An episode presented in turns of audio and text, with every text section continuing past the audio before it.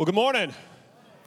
Hey, welcome. If I've never met you, my name's Jeffrey. Actually, I had somebody pull me aside 1 week and go, hey, you say all the time if we've never met you, your name is Jeffrey. What if we have met you? I was like, I've never realized how dumb that is. So I'm glad you're here. My name's Jeffrey.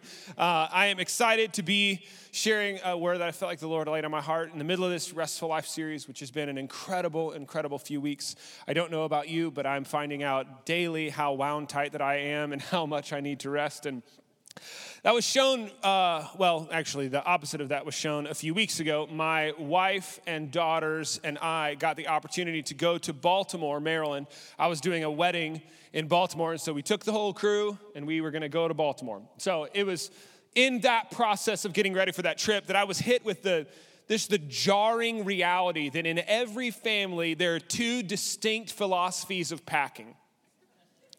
And those philosophies vary wildly. So my wife begins her packing process for this Baltimore trip. We were leaving on a Thursday, and she began it the Thursday before. And she began it by looking at the weather, which is something that I never thought to do. The weather is different in Baltimore than in Abilene. And so she looks at the weather, and then she compares the weather with our itinerary, and then she begins to set out outfits. And she's got her outfit for the day and her outfit for the night and the corresponding jewelry and the corresponding shoes. And she just like methodically packs all of that stuff. And then to make sure that she doesn't forget anything, she makes a checklist on her phone that as we get closer to the trip, she begins to check stuff off. And so she is completely ready to go on this trip. This is about what her bag looked like. Okay, so neurotic. And she was in first service, and I made that joke. It's okay.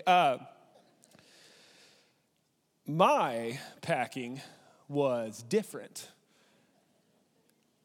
The night before, it was 9 o'clock, and it gets worse. And we were leaving at 6:45 a.m. the next morning. Like, had to have both kids in the car with all of our luggage ready to go 6:45 a.m. And at 9, I looked at Sarah and I go, hey, I should probably start packing. And she was like, yeah, days ago. I was like, all right. So I grabbed my suitcase and I laid it down by my closet. And I was like, hey, I like this shirt. And I threw it in there. Like this shirt too, threw it in there. Just started throwing stuff in there. Sarah's in the other room going, don't forget, it's cold. And it's like, oh, shoot, yeah. So I threw in a sweatshirt and some sweatpants and probably some shoes. And I just was just, packing my bag. This is what mine looked like. So I brought a bathing suit to Baltimore, Maryland in the fall, if you're curious how smart I was packing. And had you asked me in that moment, had we just had a sit down face to face and you'd said, Jeffrey, I see your bag. Do you feel like you packed everything you needed for this trip? And I would be like, yeah, look at the bag. It's full. No way could I have forgotten anything. Not to mention, I forgot to pack my toiletries. And I forgot stuff that was vitally important for me at the wedding. So yes, you would be correct. If you wondered how the end of this went, packing like this, it went poorly. But if you'd asked me if I had everything that I needed for the trip, I would have said, absolutely, I have everything. And when you look at these two bags, they're so different that you almost need to call them something different. Like this one feels like luggage. When you think about luggage, when you're packing your luggage, that's an adventure, right? You're packing your luggage because you're gonna load up the car and you're gonna go see family that you haven't seen in a while. Or with your luggage, you're gonna put it in the plane and you're gonna go fly to Disney. Or your luggage is our family trip to the mountains. Luggage is an adventure and we're excited about it. We have everything we need.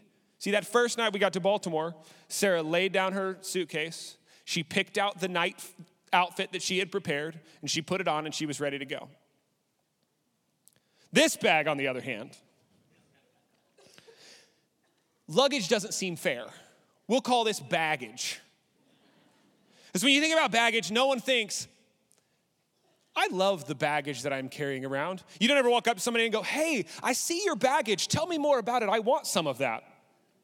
Baggage is always negative. You never use the word baggage and it be a positive thing. It's emotional baggage, relational baggage, familial baggage. Like we bring baggage and it almost always is going to harm us in the end or make our life more difficult moving forward. That is baggage. It is something that will cause us problems in the future. I got to Baltimore, and I laid down my bag. Sarah just arrogantly looking at me from the side going, I told you. And I open it up, and I'm like, I don't know if I brought another pair of pants. I'm gonna have to wear airplane pants or suit pants out to dinner tonight. Like, it's a problem, and it was a problem the rest of the trip, me just trying to figure out what I'd thrown in this chaos of my bag. And I'm not about to Marie Kondo your life. I don't care how you pack. You can pack like me. It's a pain in the butt, but I probably didn't learn my lesson anyway, so you just feel free to do this. The bigger deal, and what I really want us to get nailed down in our heart this morning, is that we are often living from a place where we're striving to do everything on our own instead of being equipped with what God has provided for us and given to us. Meaning, we are often lugging around baggage of our own. I've touched the wrong bag. We're lugging around baggage that we did ourselves. We stuffed it. We did it on our own power, on my own strength. I'm living my life. When what God is offering us is luggage that He packed and prepared for us that we just have to take with us to live the life He has for us. Baggage is my own doing. Luggage is God equipping us for what He has. Don't believe me? Ask yourself this question. In the year of our Lord 2022 that we're currently in, would you say you have less stress today, less anxiety today than you used to? Which, if you can say yes, kudos. I will be honest, I could not say yes to that question. If we're just being real gut level honest, I couldn't say yes to that question today. I woke up at 5 a.m. with my mind and heart racing. And these last 6 months have just kicked my tail. And it'd be awesome if I could stand up here and I could tell you, like, I've beaten it. I feel like I'm confident, but sometimes the sermons that we preach are preached out of our own weakness. And I can promise you this sermon is preached out of my weakness. And I can't pinpoint this specific thing. It'd be so much easier if I could tell you it's this one thing in my life that's causing me anxiety. And I know there are some factors. I could give you some examples. And as much as I love you, I'm not going to do that today. But Tuesday, it might be one thing. And then Thursday night, it might be something different. Sunday morning might be something that's not even tied to the first two. I begin to feel that anxiousness, that worry that resides right under the surface.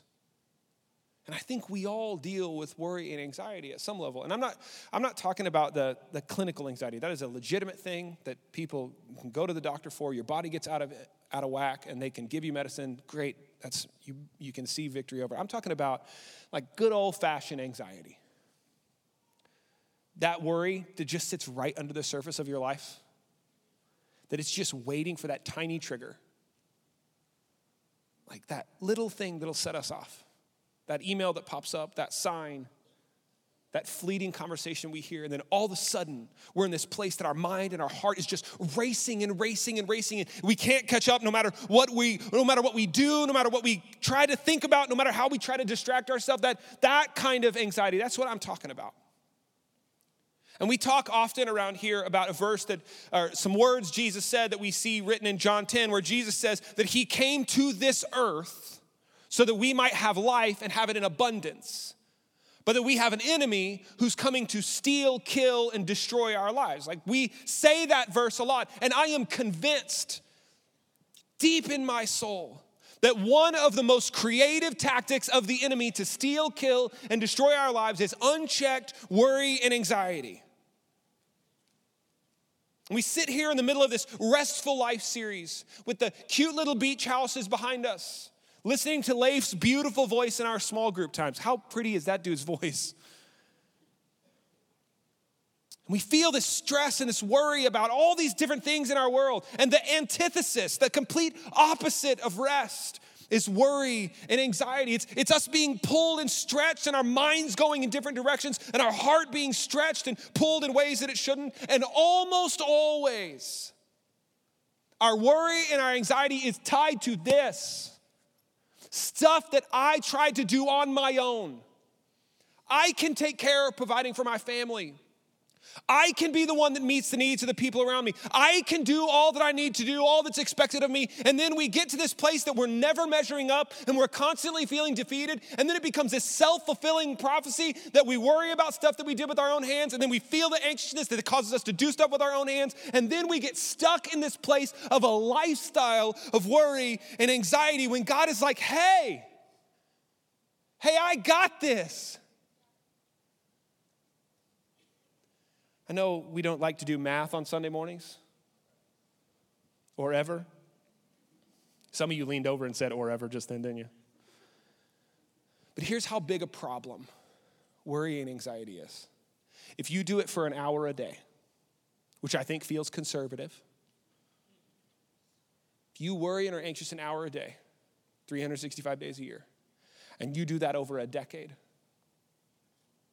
you will lose 152 days of your life in that 10 years to worry and anxiety. 152 days. And that's like 24 hours a day. You take out the 6 hours that we sleep or whatever a night, and that just keeps going. And it's because we're striving so hard to be the one who takes care of everything on our own. And God's saying, hey, this is what I'm offering you. Why are you settling for this?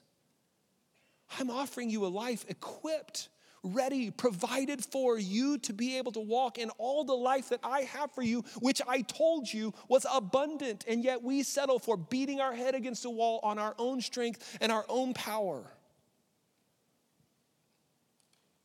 It sounds so much more restful to trust the provision of God. It sounds so much more peaceful to live a luggage life instead of a baggage life that I'm carrying around, lugging around day in, day out, week in, week out. And here's where we kind of see that in Scripture. If you will, grab a Bible. We're going to be in Matthew chapter 6. This part of Scripture is one of the most important sermons that Jesus gives. It's in the middle of a section of Scripture called the Sermon on the Mount. And Jesus is giving this sermon, and it's just... it's an important sermon. If you've never read the Sermon on the Mount, you can go read it. It's just 3 chapters in the book of Matthew. Read it this week because it is bullet points, guidelines for us to live a righteous life. So we see this in Matthew 6, verse 25. He says, therefore, I tell you, do not be anxious about your life, what you will eat or what you'll drink, nor about your body, what you put on. Is not life more than food and the body more than clothing? And for some of you in here, that worry of what are you going to eat and what are you going to drink is a real worry. You feel that day in and day out of how are you going to provide that food and drink that your family needs to survive. But for others of you, it's not what you eat that's the problem. It's not what you eat or what you're going to eat after church today that's causing you anxiety. It's that tomorrow at 8 a.m. you've got a job that you got to go to, a job that you hate. It's your boss, just you don't get along. You've been wanting a new job for years and you begin to feel anxious. Or maybe it's that you don't have that job to go to at 8 and that causes you anxiety just the same. Maybe it's not what you're going to drink that causes you anxiety, but instead it's that shelf that has piled high with bills that you can't pay for, that you just keep getting notices about. You just want that shelf, like you put it up there and hope that the bill fairy comes and takes it away. Maybe it's not what you wear that causes you anxiousness, but it's the pressures you feel as a student going, how can I ever do all that's being asked of me? And we get frustrated if we're honest. This is church, so why not be honest? We get frustrated and we're like, hey, Jesus, those feel like things I should be able to be anxious about. These are real life things I'm dealing with. I feel like my anxiousness is warranted. And Jesus goes on and he says this, look at the birds of the air, they neither sow nor reap nor gather into barns, and yet your heavenly Father feeds them. Are you not of more value than they? And which of you by being anxious can add a single hour to his life? And I love how Jesus tells us this, don't worry about what you're going to eat or drink or what you're going to wear. And then he immediately breaks it down into this very simple and easy to understand concept. It was like Jesus in that moment knew that we were going to really struggle to believe what he was saying. And because we were going to struggle to believe it, he was going to make it as simple as possible. And so he goes, hey, look at the birds of the air. They neither sow nor reap nor gather into barns, and your heavenly Father feeds them. Look at the birds. You want to know something fun? I hate birds. Like, really. Like, they're useless. Yeah, they don't contribute anything to society. They just poop on your car and just cause chaos. Like, I don't like birds at all. And Jesus goes, look at the birds of the air. They don't do anything for their own provision, and yet the Lord provides for them. And then he asks us this question that should wreck us. He goes, are you not more valuable than birds? And it's a question that I want you to ask yourself. Am I not more valuable than the birds of the air? Because Jesus just sat there and said, think about the birds. They get all that they need provided for. And if that's the case, are you not more valuable than birds? And this is church, so we'd be like, yes, I'm more valuable than birds. I know I am. But do we believe it? Do I really believe that I am more valuable than the birds of the air? Because if I do, it would shift so much about the way that I think and the way that I live and the way that I wake up tomorrow and go to bed tonight. So much would shift if we actually believe that we are worth more than the dumb little birds up in the air. He goes on. He says, and why are you anxious about clothing? Consider the lilies of the field, how they grow. They neither toil nor spin, yet I tell you, even Solomon in all his glory was not arrayed like one of these. But if God so clothes the grass of the field, which today is alive and tomorrow is thrown into the oven, will he not much more clothe you, O you of little faith? So he's already kind of hit on the birds. And then he says, okay, think about the lilies in the field. They cover the fields. They're not doing anything to grow. They're just growing. He compares it to Solomon. And when Jesus would have said, and even Solomon in all his glory was not arrayed like one of those, you probably in that moment to everyone that was there would have been like, oh, he said Solomon. And they're going to lean over to their friends. Hey, did he say even Solomon? They're like, yeah, he said Solomon was not as beautiful as the lilies that cover the field.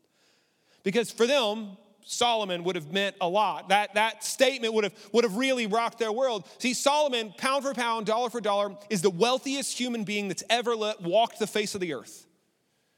And so when he says Solomon in all his glory was not arrayed like one of those, they're picturing Solomon in the most expensive clothes that you could ever possibly imagine, covered in jewelry and gold. I mean, this dude would have been arrayed. And there Jesus goes, hey, you know what? Even Solomon was not as beautiful as the lilies covering the field because your Father put them there. And then he goes, will he not much more clothe you, O you of little faith? And if we're not careful, we can hear that really accusatory. We can hear Jesus going, where is your faith? It doesn't feel like the tone of this whole thing. What it feels like is he's asking the question, hey, where's your faith? Where's your trust? And that, oh, you of little faith, has wrecked me all week long. Because I've been thinking about this last season where it's just been worry after anxiety after all this. Going, where is that faith? That God is going to do what he said he was going to do. He's going to be who he said he was going to be. Do I not really believe that he cares more about me than he does the birds of the air? Do you believe that he will provide for your needs far more than the lilies of the field? See, we can get in this habit of believing that God is going to take care of the world, but questioning if he's going to take care of us. And this is one dangerous spot to reside in. And then Jesus continues on and he says this. He goes, therefore, do not be anxious, saying, what shall we eat or what shall we drink or what shall we wear? For the Gentiles seek after these things, and your heavenly Father knows that you need them. Jesus goes, hey, stop it. And not like slap on the wrist, stop it. Like, hey, you don't have to stay in that place. I have something so much better for you than being wrecked all the time with anxiety. I got something so much better in the life, the abundant life that I came to bring you than every single day being wrecked with worry. What I have is something so much better. Just stop. Stop. Trust me that I will meet your needs. and the Father will take care of you. He says, your heavenly Father knows your needs. And for some of you, that image of God as a father is never a positive thing for you, because we often associate that with our earthly dads. And you think, well, father for me meant the guy who left my mom and me when we were little and bailed. And so if that's what a father is, I want nothing to do with it. Or it could be even maybe in your household, your father took discipline to a level that would be not discipline and instead would be harming you. And you think, if abuse is what dad is, I don't want dad. Or it might even have just been that dad for you was the guy who came home, sat in his dad chair, ate his dinner while watching TV, fell asleep in his dad chair, and you never spoke two words every single day. That's dad to you. And if that's you, I want to challenge you for just a second to take that picture of dad and set it aside. And I want you to think about a good dad. The type of dad who would walk his kids to school and then walk them across the street so that they can make sure they were good. The type of dad who made sure he provided a roof over his kid's head and food for them. You think about that kind of dad. And if you have that kind of dad, so you're picturing your dad, this has nothing to do with the sermon, please tell him thank you. The world is desperate for good dads. So if you had one of those dads that was a good dad, tell him thank you. Not just on Father's Day, but also on Father's Day. But tell him thank you. So now I want us to all picture the dad. A good dad. The dad who gets the phone call from school and it's like, Dad, I forgot my lunch for the 50th time this year. And the dad goes, all right, I'll bring you lunch. The dad who made sure that he did everything he could to provide for his family. That dad is a broken, sinful human being. He's failed. He's got sin in his life. He makes mistakes. I am that dad. Broken, sinful. My dad is an incredible father. Broken, sinful.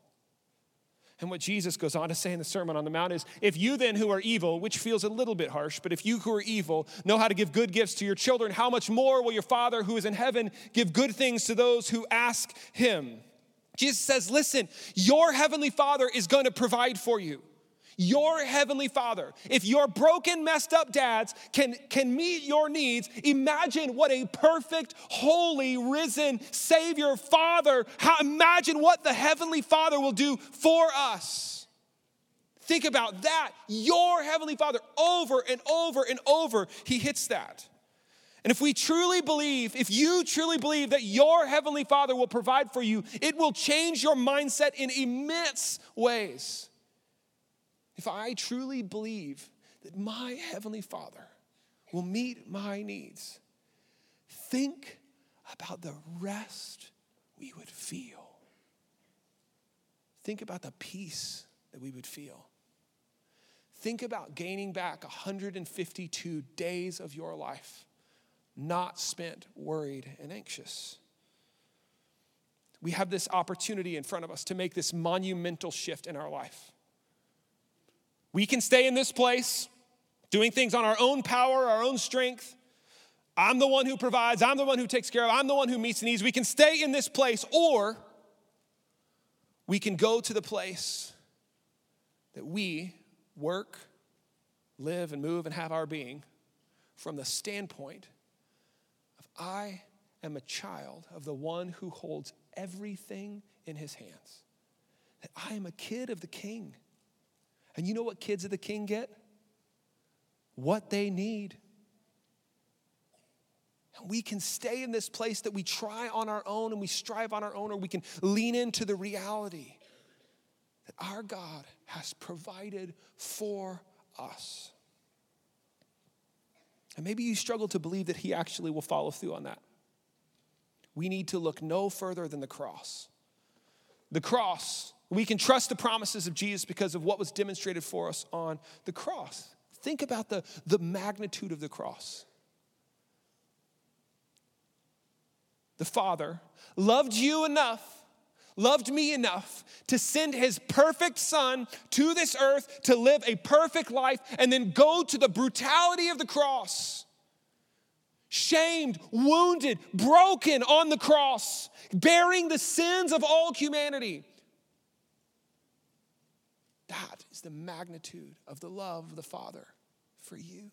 He would send Jesus to the cross. And the cross begs us, hey, do you believe that I love you even now? Do you still struggle to believe that I will meet your needs even now?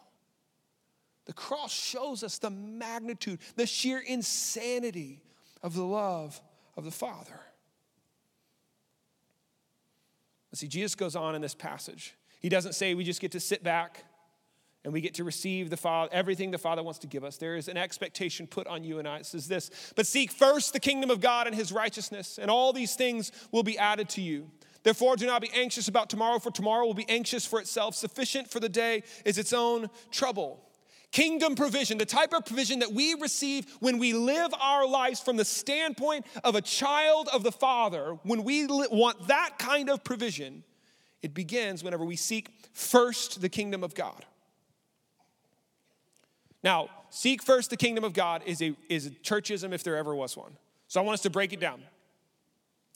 Starts with seek first. Let's try this together. I'm going to say seek and you say first, okay? Seek. Let's try one more time. Seek. All right, so we're all clear that that word was not second, right? We're all good understanding that Jesus said seek first. Okay. Not second. See, I think that's where we get confused often. We think it's seek at some point in time. When we've done what we can, when we've tried what we could do on our own, when I've exhausted every opportunity, then I will seek first the kingdom of God because I have no other recourse, I have no other action to take. When what Jesus says, no, you got it all backwards. Seek first the kingdom of God. What does kingdom of God mean? So, at its most basic form, the kingdom of God is where God is king. And I know that's just like, that's parsing words. It's just flipping the sentence around a little bit. But at its very basic, the kingdom of God is the place where God resides as king. So when he says, seek first the kingdom of God, what that means is in my life, in my world, I have to seek out every opportunity to make sure that God is king, not me. I got to make sure that when I go to my job tomorrow, that God is king, not Jeffrey. That when I go to home and deal with my family, that God is king, not whatever I can do. That no matter what I might do, no matter what action I might take, that God is king, not me. That is what it looks like for the kingdom of God to be in my personal life. However, the kingdom of God is also this broad concept.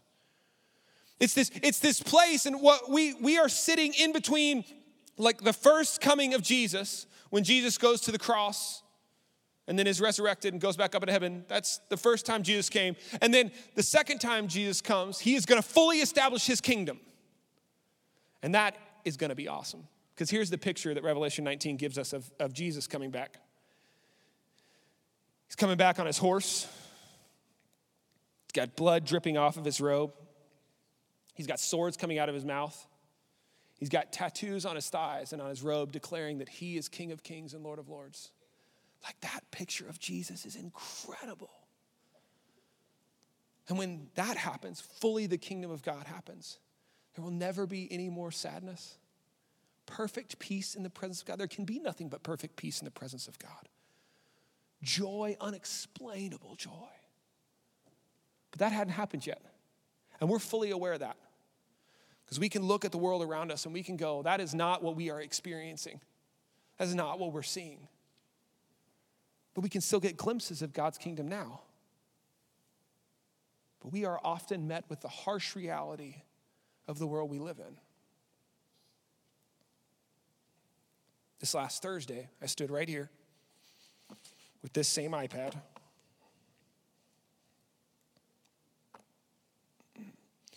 And I did a funeral of a kid. And I wish I could tell you that was the first funeral of a kid that I'd done. It's not. I loved this kid. He came up in my student ministry. All his siblings were in my student ministry. I love this family. And I was in such a funky place last week. Anyone that works with me will tell you, like, I was a mess to be around. They didn't want to be with me because I'm working on a sermon talking about how God the Father is going to meet all of our needs while preparing for a sermon of a kid that I love. And that felt so hard and weird. And it felt wrong. It felt wrong to, kids should not die before their parents. You should never have a grandparent at a funeral. Like it felt so harsh. The reality of the brokenness of the world that we live in felt so harsh. But then there's those glimpses of the kingdom of God in the midst of the valley of the shadow of death. Because you get these peace that you just can't explain. And Jesus says it's only through him. You get to hold on to that promise that we grieve, but we grieve as people with hope because we're going to see him again in heaven. I don't want it to have gone down the way that it was, but I'm going to get to see him again. And we see glimpses of the kingdom of God, even in this broken world. Really what it'll look like. And our world is groaning for Jesus, tattooed, sword, blood dripping off his robe, come back. And where there will never be tears, there will never be death, there will be no more funerals, be peace. That is what it looks like to reside in the kingdom of God. And there's so many promises in Scripture for us. See, when we seek first the kingdom of God and his righteousness, we can grab hold of Philippians 4, which says, don't be anxious about anything, because the peace of God, which is more than we can understand, will guard our heart and mind in Christ Jesus. When we seek first the kingdom of God, we can realize that even though the valley we might be walking in feels like death is overshadowing us, that we don't have to fear or be afraid, because my God, the shepherd, is going to comfort me and walk with me through the middle of it. When we seek first the kingdom of God and his righteousness, we can declare boldly that if my God is for me, nothing the world might toss at me can ever get in my way, because he is victorious. He is the victorious king. When we seek first the kingdom of God and his righteousness, we can realize that we're blessed when we trust in him. When we seek first the kingdom of God and his righteousness, we don't fear. We are not dismayed, because our God is our God, and he will strengthen us and uphold us, and he is the only one who can do it. When we seek first the kingdom of God and his righteousness, we can throw every burden, every worry, every anxiety onto him, and he will sustain us. When we seek first the kingdom of God and his righteousness, he will supply all of our needs. It is a declaration time and time again in Scripture. That is what happens when we chase after the kingdom of God first and walk in our identity as sons and daughters of the Father who holds everything in his hands. That is what it looks like. And still, we often throw everything into our bag ourselves when what he's offering is so much better. So I know we finished up the notes. If you will, if you put your stuff down and just bow your head, I want to give us a moment to respond.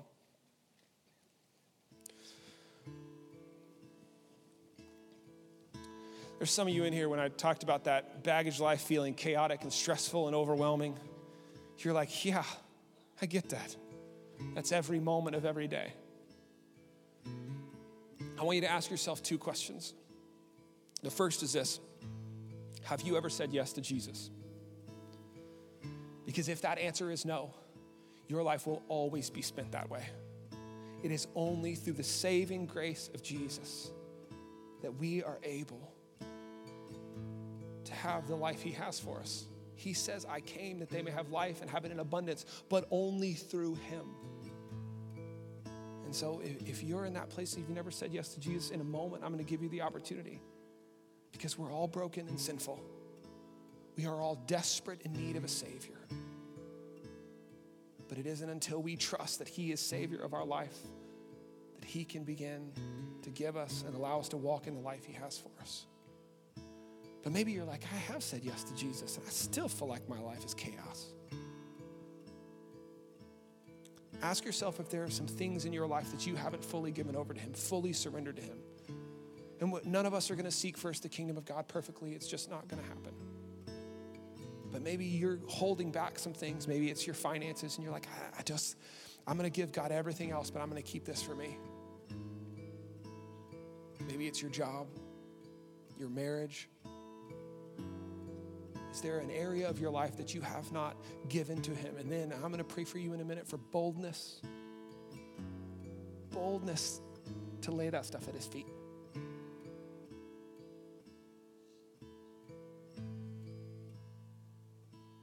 And maybe you're here today, and you're just going, I feel like I've lost my identity a little bit.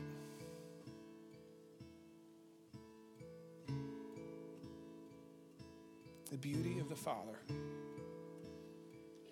is that you haven't lost it in his eyes. My kids could go run off tomorrow and be complete crazy people, and they're still gonna be my kids.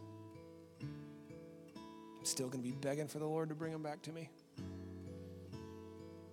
Maybe you're that prodigal and he's calling you home. Maybe you're the older brother looking at disdain.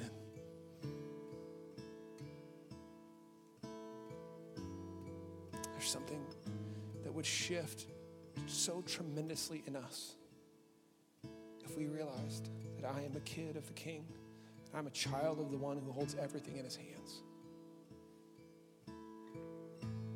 So I told you I was going to come back to you. If you're in here and you feel like your life is chaos and you've never said yes to Jesus and you want to, I'm going to ask you to be bold right now and just throw your hand up. I want to pray for you.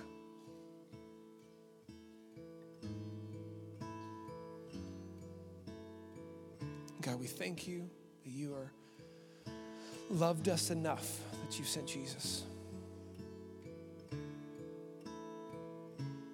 God, we ask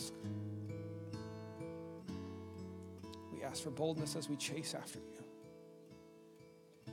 God, for those that wanted to say yes to you as Savior, those that just have been trying it on their own and feel like they're never measuring up, we ask for a boldness to lay everything at your feet.